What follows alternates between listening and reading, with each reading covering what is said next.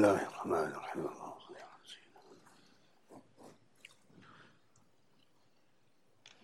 We are on Surah Al-Ahqaf, Surah number 46, ayah number 1. أعوذ بالله من الشيطان الرجيم بسم الله الرحمن الرحيم حميم تنزيل الكتاب من الله العزيز الحكيم This completes the surahs that start with Hamim, two of the broken letters, Haruf al-Muqatta'at, and this is the final surah in this series, what we call the Hawamim. Only Allah knows the uh, true meanings of these letters, and we've discussed some of the uh, maybe benefits of these letters before.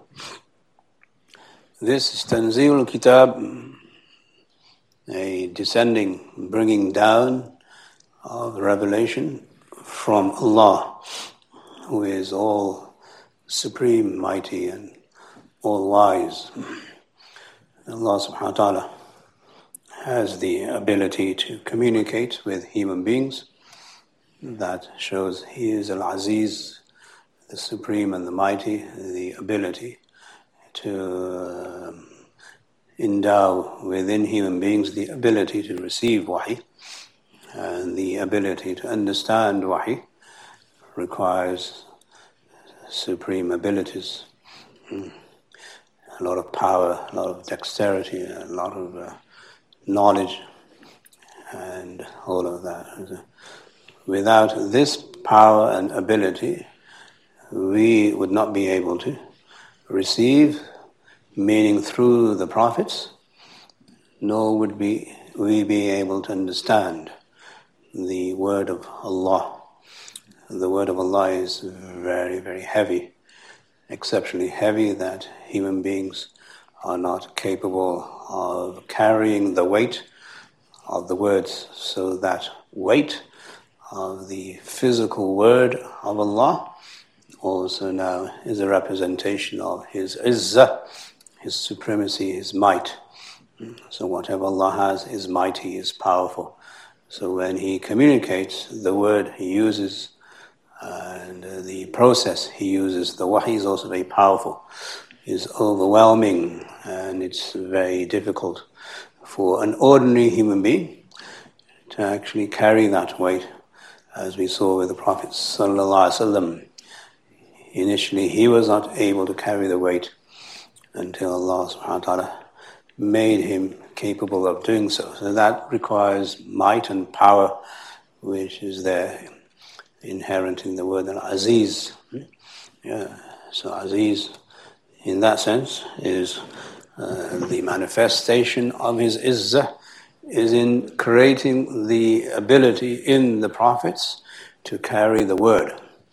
Because that word, as I said, is very powerful and very, very heavy.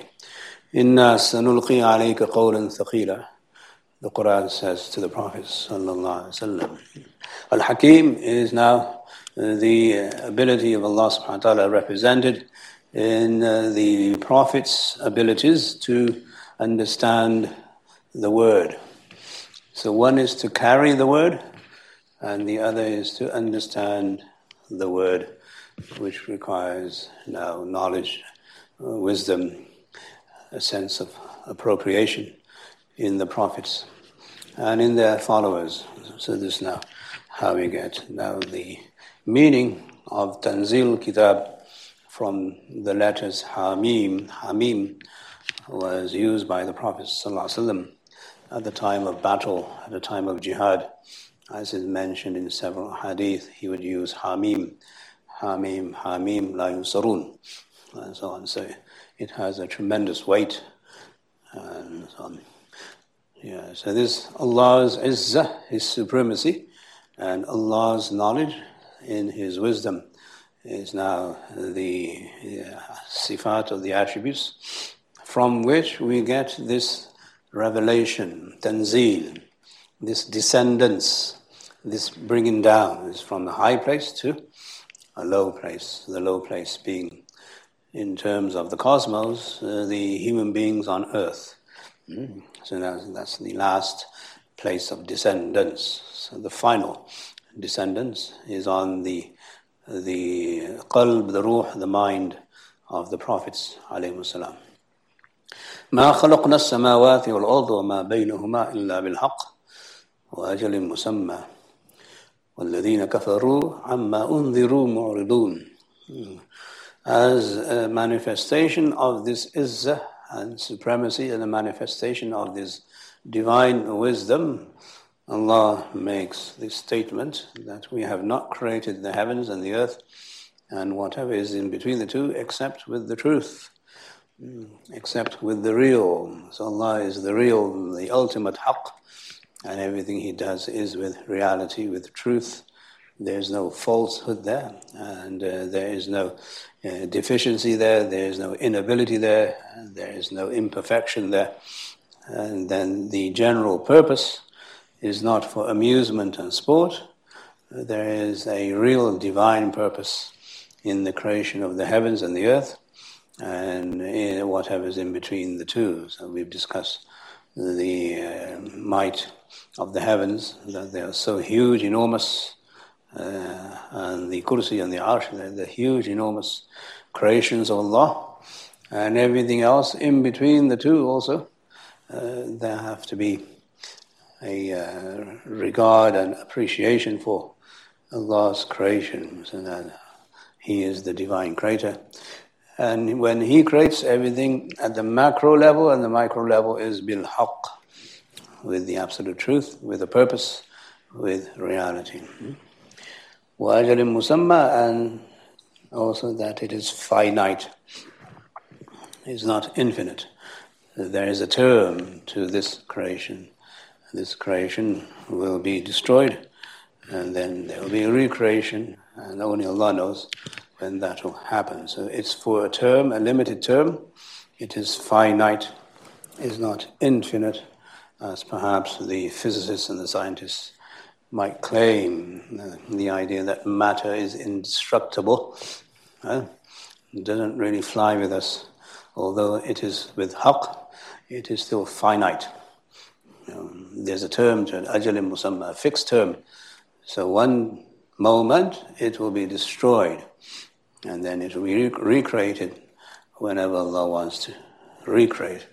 So that is how we see the beauty and the wisdom uh, through which Allah subhanahu wa ta'ala creates. وَالَّذِينَ كَفَرُوا عَمَّا أُنذِرُوا مُعْرِضُونَ Those who disbelieve, uh, they turn away from whatever they have been warned with. And about it's a prelude to the people of Ad. Hmm? The people of Ad were great builders. Uh, they were great engineers and architects, and they were able to bring in, as you will see, immense amount of water into the desert through their engineering and other skill sets that Allah gave them. Plus, they were very huge in their physique and they're very strong people, and they assumed nothing could overpower them. So, those people who disbelieve, uh, they don't believe in Allah's creativity, Allah's supremacy, Allah's wisdom, they always turn away from any kind of warning that Allah gives them. But it is at their peril, and it is uh, not in their uh, to their advantage that they do this because of their disbelief. So disbelief here is not just necessarily disbelief that God exists, but in the ability of Allah uh, to do what He does, and not seeing the organization, the order, and the supremacy of Allah's creation. قل أرأيتم ما تدعون من دون الله أروني ماذا خلقوا من الأرض أم لهم شرك في السماوات ايتوني بكتاب من قبل هذا أو أثارة من علم إن كنتم صادقين The Quraysh would uh, have contentions against the Prophet ﷺ and this revelation, and uh, they would have contentions against his knowledge. And why is he privy to this knowledge? Etc. So, in the response to those allegations and contentions, of Allah subhanahu wa ta'ala says, Say that uh, do you see whatever you are calling, uh, meaning in terms of worship, towards uh, anything besides Allah? Then show me what they have created. Meaning these false idols and these statues that you worship, what do they create? Uh, they're just basically statues, they're dummies. There's no movement, there's no sense, uh, there's no volition, there's nothing in them. And why are you worshipping statues uh, that have absolutely no prerogative? And more than that, no ability whatsoever. ماذا خلقوا من الأرض of the earth, what have they created? They created nothing. Or do they have now an association or a share, shirkun, in the heavens? That do they actually have a partnership with Allah in creating the heavens? Obviously, the answer is no. They don't have any partnership with Allah. Uh, it's very obvious. You can just look at the mundane uh, kind of um, things that Allah has created on earth, they don't seem to show any kind of volition. They just exist, basically. Yeah, especially in those things that we call nature, other than the animals and everything else that has movement and volition, at least limited volition. But the other things, in the minerals and the, the, the, the, the land and the mountains, they're just there, basically. They're there because Allah has created them. So bring me a, a book before this, bring me a revelation uh, before this revelation in your community, from your community, meaning the Arab. Hmm. That uh, the Arab had no Nabi before the Prophet sallallahu. They had no revelation before the Prophet sallallahu and therefore they don't have access to this kind of knowledge, which is based on Allah's knowledge. Yes, meaning that you don't have a scripture, a text that can tell you these realities. That's number one. And the second one, ratim min ilm. Or do you have any traces of evidence that will give you knowledge and some kind of understanding? Yeah? Meaning that even if you were to look into all the folklore and the poetry that you have in the oral tradition, traces of knowledge, then bring me evidence where people have said these words or mentioned these concepts and ideas and so on. So there is no scripture and there is no history in your history uh, that can vouch for you knowing anything what I say from Allah and therefore your knowledge is severely limited. And my knowledge is from Allah subhanahu wa ta'ala directly. So there's a contention against their epistemology, basically. If you want to go that route. Hmm? So where do you get your knowledge from? Where do you receive your knowledge? And so on. So the one is your scripture, and you don't have a book. Or the other is your own history experience, which is also severely lacking. In kuntum sadiqin, if indeed you are truthful, meaning that if you don't have access to this knowledge, it is because you don't have the means to this knowledge. Yeah, so that's two different things. Having access to knowledge and having the means to access knowledge. If you're not into or your computer science, then you don't have access to how the computer works, how the software works, how the hardware works. You don't know. You don't have access to it. Okay. So just because you don't have access to something doesn't mean it's not there. Yeah, and the other is that you don't know. Yeah, so now how, how do you ascertain through your logic that this knowledge is not real simply because you don't have access to it? Yes, again, it's more of an argument against their epistemology or the lack of their epistemology. ومن أضل مما يدعو من دون الله من لا يستجيب له إلى يوم القيامة وهم عن دعائهم غافلون. Yeah who is going to be much more in error, who is going to be much more misguided uh, than the ones who call towards anyone besides Allah. Mm. Yeah. The one that they will not be answered on the day of judgment, and they will not respond to Him, to Allah on the day of judgment, and they will be in calling them uh, oblivious and unaware of the ones they are calling and petitioning, and here also in terms of the word dua, also their ibadah, their worship, meaning that they will have no response on the day of judgment. So either you have this idea that they have volition here in this world, or they have some power in the other world, and neither one is true.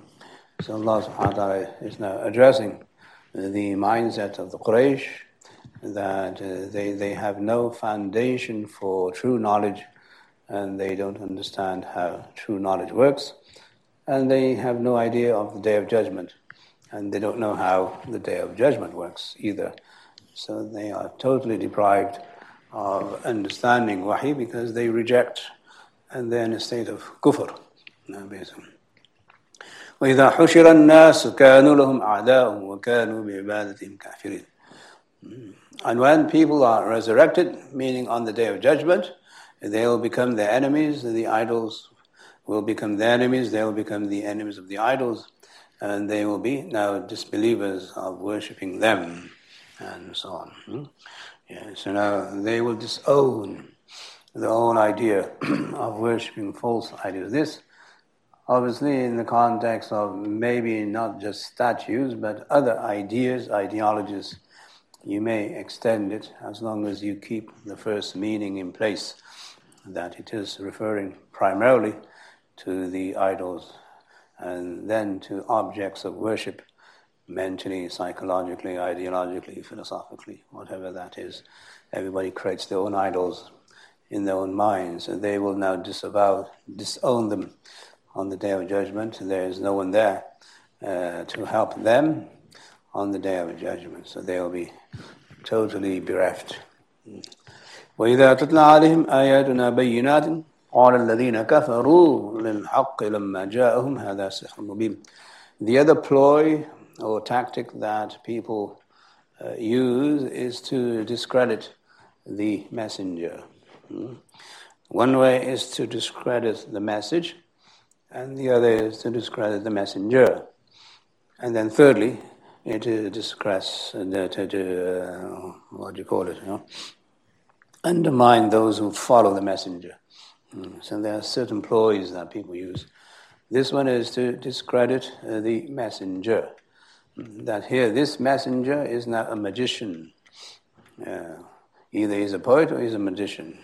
If he has knowledge, then he's a poet, and if he does things then he's a magician, he's a sorcerer, meaning that he has some uh, unnatural or supernatural and um, powers within him, and he's using those powers of magic and witchcraft uh, to mesmerize people and to deceive them.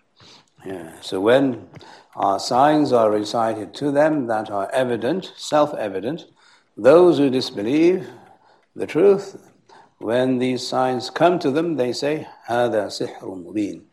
This is open magic and witchcraft and sorcery and so on. That is to discredit the messenger. That the messenger is not truthful or honest, he has no integrity because the means he uses are evil.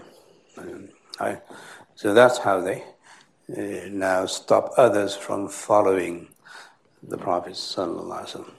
One is that they don't want to follow, and the other to make sure that they keep power and authority within themselves. They discredit the messenger so that people don't flock towards him. And it usually works until the time comes for people to accept. هذا سحر مبين, this magic, uh, meaning that is not a natural phenomenon. These things don't happen uh, ordinarily, but they happen only if someone has the ability to influence nature and so on. So there are many ways to do that. One way is through the occult and so on. So the Arabs knew the occult because they themselves would go to the people who practiced the occult. So they knew about magic and witchcraft. It was very common amongst them. They, in their culture. And they had poetry about it, they'd sing songs about it. And some of them would invite the jinns, communicate with the jinns, and they would have these processes, uh, these kind of rituals that they sometimes would now use in order to bring about certain uh, changes in the, the nature or in the, the people around them. Yeah? But it's based on falsehood. Uh, sihr is based on falsehood. It's not based on the truth. There's no haqq in there. But since there is uh, power in falsehood, at least perceived power, uh, yeah, so you have to be careful with that. You can't simply dismiss it, dismiss it because it's false. Falsehood, as you can see, rules the world today. There's a lot of power in it. Kufr is falsehood, but it rules the world. And so I'm saying is you have to be careful how not to dismiss these things uh, casually. Oh, they, they do matter because you're a victim of them. You're a victim of falsehood. You're, you're, you're in this, uh, you know, capsule of batil.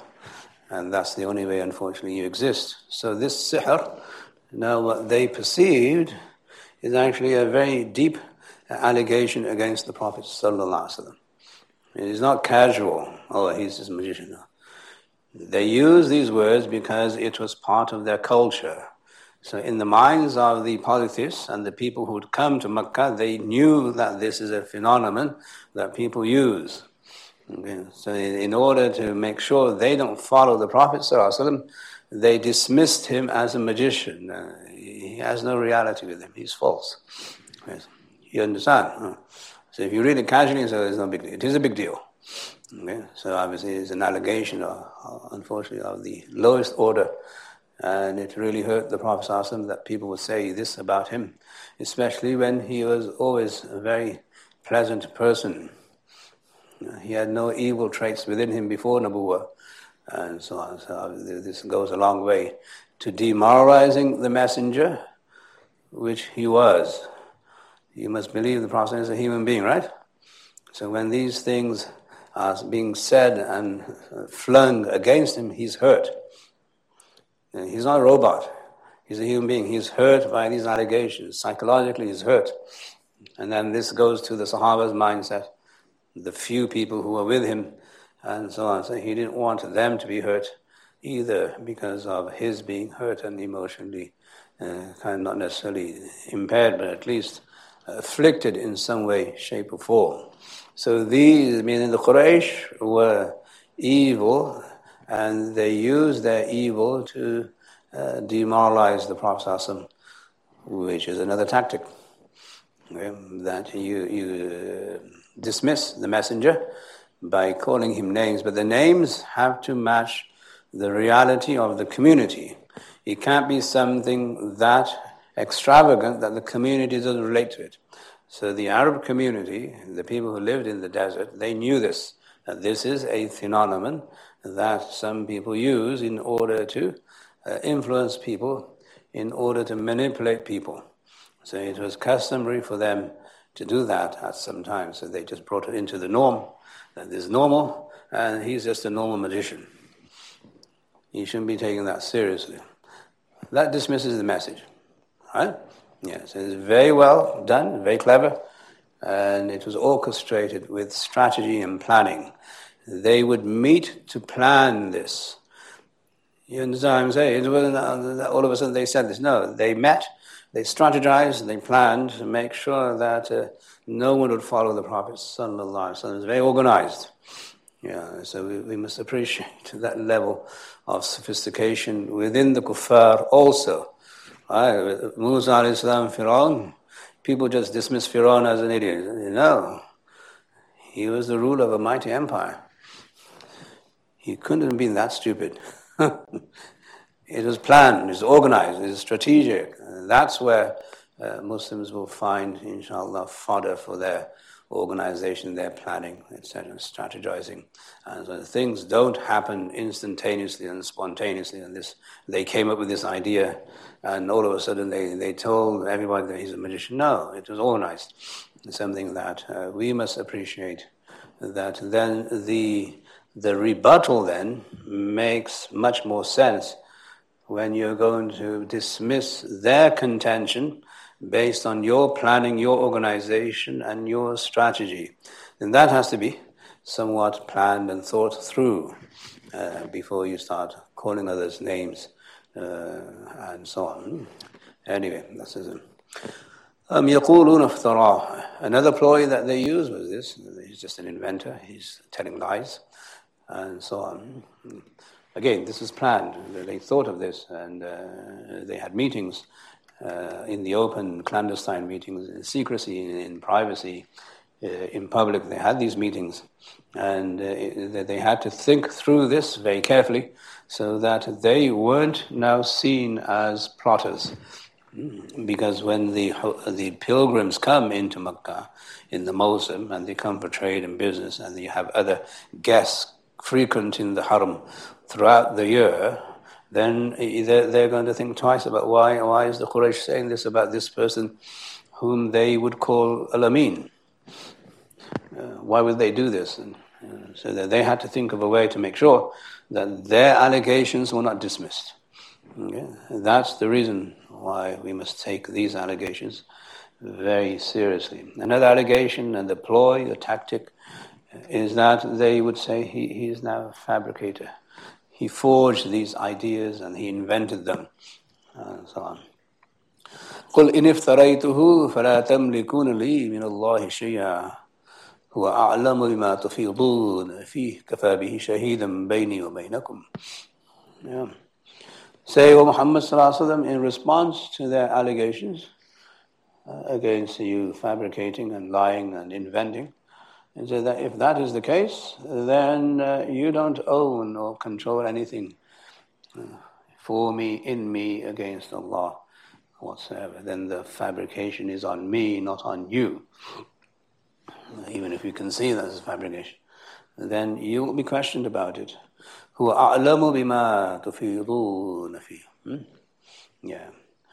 He knows most, he knows better than whatever it is that you have in mind in casting doubt against me, whatever you are sending down towards me, uh, offering me, etc that Allah will take care of me, but if you feel that I'm fabricating, inventing, then it will then fizzle out by itself. It has a natural time limit, and these rumors, if they're rumors, if they're fabrications, they'll just fizzle out you don't have to worry too much about them. Why are you so concerned that uh, you're calling these things, these realities, fabrication? Kafabihi shahidam bayna uh, He is um, enough as a witness between me and you. So the Prophet uh, would always resort to Allah for his defense, and then that is how he would then come out of this uh, issue and problem Resort to Allah, it will strengthen him, strengthen his Iman, strengthen the Iman of his followers, and that is how he went forward with his mission. He was not deflated to the point where he would give up. So prophets don't give up, even though they are hurt, they will not give up their mission. He is the most forgiving, and He is the most, uh, the, the one who has immense rahmah, and so on. So Allah forgives if there is anything that the Prophet may insert into his discussion from his side which is incorrect, then Allah will forgive because that's part of his mission uh, to now use his ijtihad to convey the message. Yeah, so the prophets receive wahi, they internalize it, they intellectualize it, and then they speak it and they articulate it. And that, that articulation requires wordings of their own, which is not the Quran.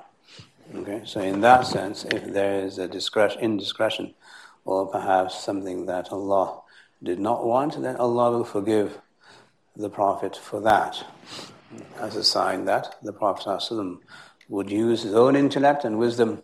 And obviously, most of the times, 99.9% of the time, he was always correct in his articulation.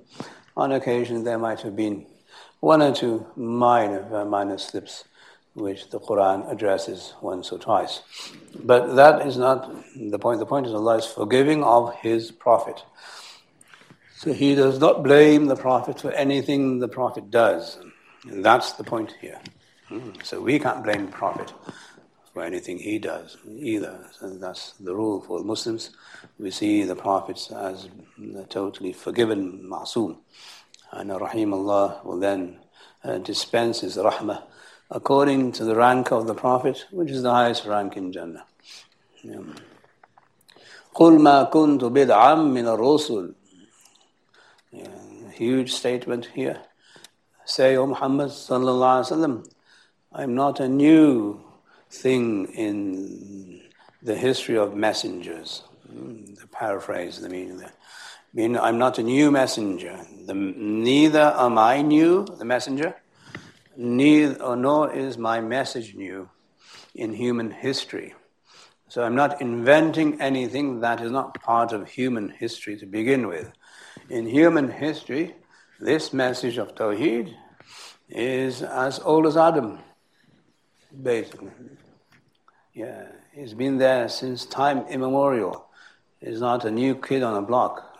It's not something new to human civilization, Tawheed and uh, Akhirah and worship and Wahi and so. It's always been there in human history. And you know the stories of the surrounding areas around the Arabian Peninsula, what happened to Nuh, you know, what happened to Ad, what happened to Thamud, what happened to Fir'aun in Egypt and what happened to the people of Lut and what happened to other civilizations in around you, what happened to Sheba and other civilizations. You know these stories because you talk about them in your folklore and your storytelling and so on. So I'm not a new messenger. My message is not new. I am the last brick in the house of prophethood. I'm not the first one, nor am I the only one. I'm the last one. I came to complete the house of prophethood. So now this is a huge statement against the Quraysh that you can condemn me for innovation and fabrication if I'm the first person to say this. But I'm not the first person to say this. There have been thousands before me who have said the same thing. So how can you blame me for being an inventor and being a fabricator, etc.? Again, this is how the Quran summarizes the position of Tawheed and the Akhirah in terms of human history. So Adam alayhi salam, Nuh alayhi salam, Ibrahim alayhi salam, Musa alayhi salam, they all came with the same message. There's no different. The message, the principles of the message, the usul, are all the same. I'm not a new messenger. Okay. Meaning, even in terms of the Sharia, these uh, points and values in Sharia, if you take the word Rusul, from Rasul to be exactly what it is. I mean, a very particular type of Nabi, uh, which has law. then the, the principles in the laws that Allah gives are there in human history and what we call the natural law and civilizational laws. Okay. So every civilization will understand the need for these rules and regulations. You don't cheat, you don't lie, you don't rob, you don't steal, and you don't kill, and you don't fornicate, and you don't commit adultery, etc., uh, etc. Et These laws are very common in human society. It's not something that is unheard of in human society. It is very clear that I'm following a human civilizational path, which, as I said, is old as Adam. I'm not new, nor is this message new. And you, as leaders of the Quraysh and leaders of the peninsula should know this uh, that your, some of your customs and practices are not in line with human history. They are aberrations. Okay? They're anomalies. You've gone off the track. The shirk is not part of human history. Shirk is a total aberration of human beings and their aqidah about Allah. That's the abnormal thing. Tawheed is a normal thing. So now the Prophet is being asked to flip the paradigm. I'm normal, you're abnormal. Right? Uh, so it's very, obviously, it's more jaza from Allah subhanahu wa ta'ala. Very, very ingenious way of arguing. And this is now, this, when we see uh, you know, Western civilization, and we read Surah Fatiha, غير المغضوب عليهم ولا الضالين uh, Surah Fatiha is saying to Muslims when they're reading Fatiha that you are the normal human beings. The maghdub alayhim, those who have incurred Allah's wrath, and those who have gone astray, they're aberrations. So when you live in society, where there's this society, any society on the planet, you are normal human beings. Everything else is abnormal. So you should behave as normal and not concede defeat even before you start talking about yourselves. So you should have a sense of pride, a sense of integrity, a sense of saying, I belong to human history, whereas you don't. This uh, Trinity is an aberration. The laws that you've distorted from the Torah, in the Torah, they're aberrations, they're distortions, they're not normal. We as Muslims, we have normal understanding of life, of creation, of nature, of tawheed, of akhlaq, ethics, morals, and the akhirah. We are the normal human beings. You, you're maghdub alim or you're dalim. Either one of them or you're both. Okay? So when you read Surah Fatiha in every rakat, you are saying to all of humanity, hey, wait a minute, this is Sirat al-Mustaqim. We are following the right path. Whereas those, they're definitely not following the right path. So a Muslim should be proud and should hold his head high in society instead of being defeatist, uh, being kind of uh, pushed to the corner of societal discussion and discord, uh, well, not discord, conversation and narratives. So here, the Prophet uh, in this ayah has been asked to tell the Quraysh that I'm normal, I'm part of the human tradition of messengers and prophets. You're abnormal. Your understanding of life is totally perverted, whereas my understanding of life is purely human. So you must understand the depth of this ayah, that we must represent this ayah in our psyche first, in our consciousness first, deep down within ourselves. We must feel that we are normal. Right? So, a discussion where uh, where unfortunately people are making the aberrations normal, and they're making sin normal, uh, and they're making kufr normal, and shirk normal, then we have a problem because then Muslims, they unfortunately succumb to peer pressure and the pressure of society and then social media and God knows what, political uh, blackmail, basically. You're either with us or you're against us. Hello? if that isn't political now coercion, then what is? That's not freedom. Yeah, so you have to, you have to respect the wisdom in this statement. قُلْ مَا كُنْتُ بِدْعًا مِنَ الرُّسُلِ Say, I'm not a new messenger. This came from Adam. I'm normal. You, you're abnormal. You're perverted. I'm sane. You're insane. Yeah? Unless you have that attitude, you will not survive. Never mind succeed. You won't survive as a Muslim in this country. You have to have that grit in you. Uh, that you have to have the confidence in you to say, I, alhamdulillah, I'm, no, I'm the Sirat al-Mustaqim. You, you're غير المغلوب عليهم or you, you will adali. You're one of those two. Or maybe both, as I said. This is the straight path. What you have is not the straight path. Uh, so this is uh, the instruction for the Prophet ﷺ and his Sahaba in Mecca where they're seen as total misfits and strangers and foreigners, and they're seen as uh, weirdos, basically. Like Muslims, when they speak about Islam today, they're seen as weirdos. You don't fit into society. How can you not take sides of gays and lesbians? Oh, how can you not say that the atheists deserve a place on the table? No, they don't. Uh, so this, this, the normalization of kufr and shirk and perverted ethics and morals is what this ayah is addressing. That everything I have in my message is part of normal human history and civilizational values. If you go against it, then you're perverted, you're abnormal, you're the aberration, you're the anomaly, you don't belong here. Even though they're few. And how many are there? This is probably the later uh, kind of revelations in Mecca, maybe 80, 90 people. And the Quraysh and the Kuffar are so many. So it doesn't matter that you're a minority, you have to have the right idea, concept, aqidah, and value in order for you to be a normal human being. So now, the abnormality comes from not understanding uh, the values that came with Adam in Jannah. That's where the values come from. They come from Jannah, basically. Well, these values of life, civilizational codes and ethics, etc. Anyway, so this was a, a, a, huge blow to the Quraysh when this ayah was revealed. They were just floored. They were paralyzed by this statement. Oh, wow. Where do you go from this? How do you answer this? How do you respond to this? We can't. Uh, because he's right. We do know about uh, Nuh and Fir'aun and Ad and Thamud because we, we travel there. We know about Yemen and we know about all these uh, people. And we know how their dwellings are no longer there. We know how they were uh, destroyed, if not punished. We know what their message was. So we can't refute this point of view from the Prophet Muhammad sallallahu alaihi wasallam.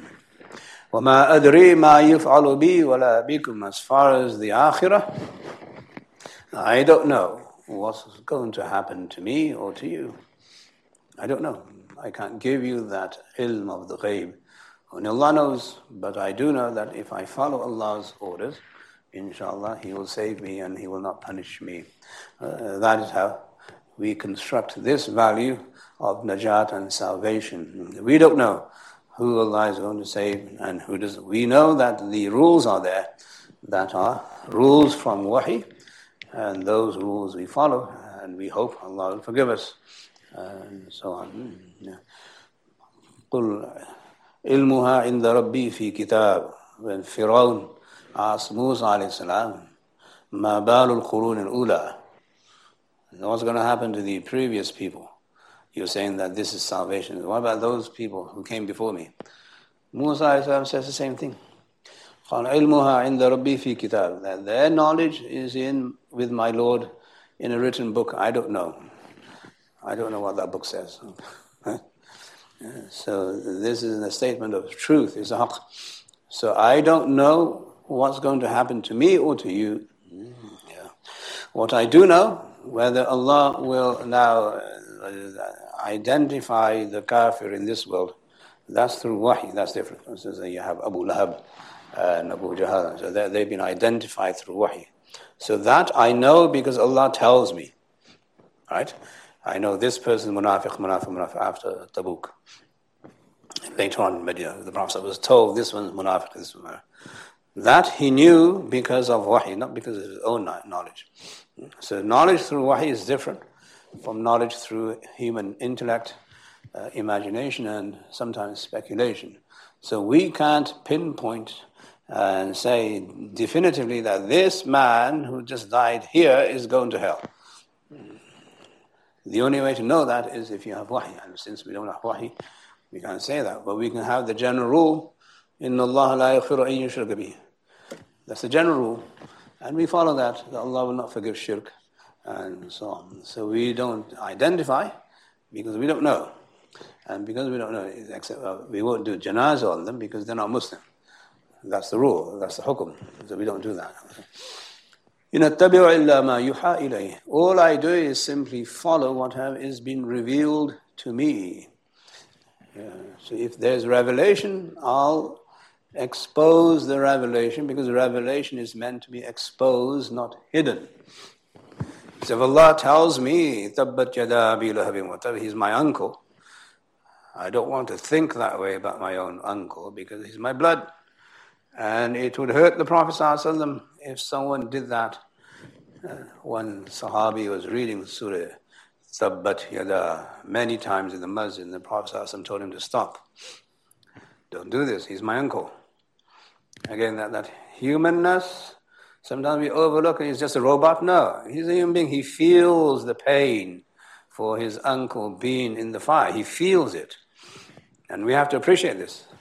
That when uh, people become Muslim and they, they, they, unfortunately have, you know, this reality that hits them, that maybe my parents or grandparents are in hell, it hits them. It's pain. Yeah. Sometimes we treat the prophets and the Sahaba as robots. They didn't have any pain, emotion. No, they had more pain than we can imagine. Uh, so here, if through wahi, Allah tells me this one's going to hell, I have to reveal that as part of my amana. Not because I want him to burn in hell. You understand? Yeah, there's a difference between the humanness of the Prophet and the final word and decree of Allah. Uh, that's who he is. He's Malik Yawmiddin. Okay? But in the human construct, we have to appreciate the humanness of all the prophets that Nuh said, uh, You're going to save my son. So, as a human being, he's hurt that his son is not saved. He's not a robot. Oh, he didn't care. Of course, he cared. It hurt him. He was grieving. Right? So, that, I think people just dismiss as if it's nothing. It's a huge thing. That's part of their mujahada, their struggle. When Abu Talib doesn't accept Islam, it's a huge thing for the Prophet. It is painful.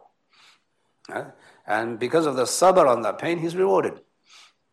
Yeah, so we must appreciate them. They're not robots. They're human beings. They function the way we do. They think the way we do. They act and react the way we do, and perhaps sometimes even more than we do. And so, so we have to appreciate that if wahi comes to the Nabi, he has to expose it. He cannot conceal it. Otherwise, he's punished. No Nabi ever concealed any wahi. The nature of wahi is that it is a revelation. It has to be revealed. So now the Shia say that he concealed. Uh, this was concealed, this ayah is concealed. That's not the case. The Prophet ﷺ did not conceal any revelation, uh, even though he, he may have selected some people to share certain forms of revelation, but nevertheless, he revealed everything that was now given to him by Allah subhanahu wa ta'ala. And from the other world, that's in ma yuha I only follow what has been revealed to me. The first following is the recitation and the revelation itself. The exposure of that is following. That's number one. Number two, then you act upon the hukum that is there explicitly or implicitly in that revelation. I am nothing except an open warner. So my duty is to warn you of this reality that Allah is informing me of. I don't have any other duty except to do that if it's in matters of evil and a bad fate.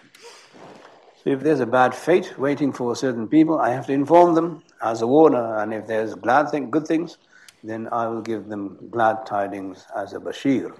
Hmm, so now he has a dual role as a bashir to reveal the glad tidings to people. So when he reveals to Abu Bakr, he will be in Jannah. That's through revelation. It's not favoritism. You understand what I'm saying? That somehow some people might say it's favoritism. You had the Quraysh and they were Qurayshi and there was some of the this, this, and that. No, it is about revelation. You expose revelation. So if Allah says that this person is in Jannah, then the Prophet has to say that to people. He has to reveal it. He has to expose it. He can't hide it. Uh, because some people might say this, this, and that. He has to say everything. So even in giving glad tidings, people will still have comments and ideas and allegations against the Prophet. And they usually have allegations against the Prophet when he's given warning also. Either way, uh, the Prophet is now being tested uh, from both angles. And so, so anyway, this is a, a discussion on the prelude to the people of the Ahqaf, the sand dunes, that the story will be mentioned, inshallah, soon. That uh, people, when they have might and power, they must uh, realize there's another mightier, uh, much more powerful being than they are, and that is their creator. And they must be aware of this so that they are not destroyed uh, in this world and in the world hereafter. Inshallah. Jazakallah khair. We'll stop here for today. May Allah allow us to uh, recite and understand the words of the Quran and give us tawfiq to follow them. Also, Ameen Ya Rabbil Alameen. وصلى الله تعالى على خير خلق محمد وآله وصحبه أجمعين برحمتك يا أرحم الراحمين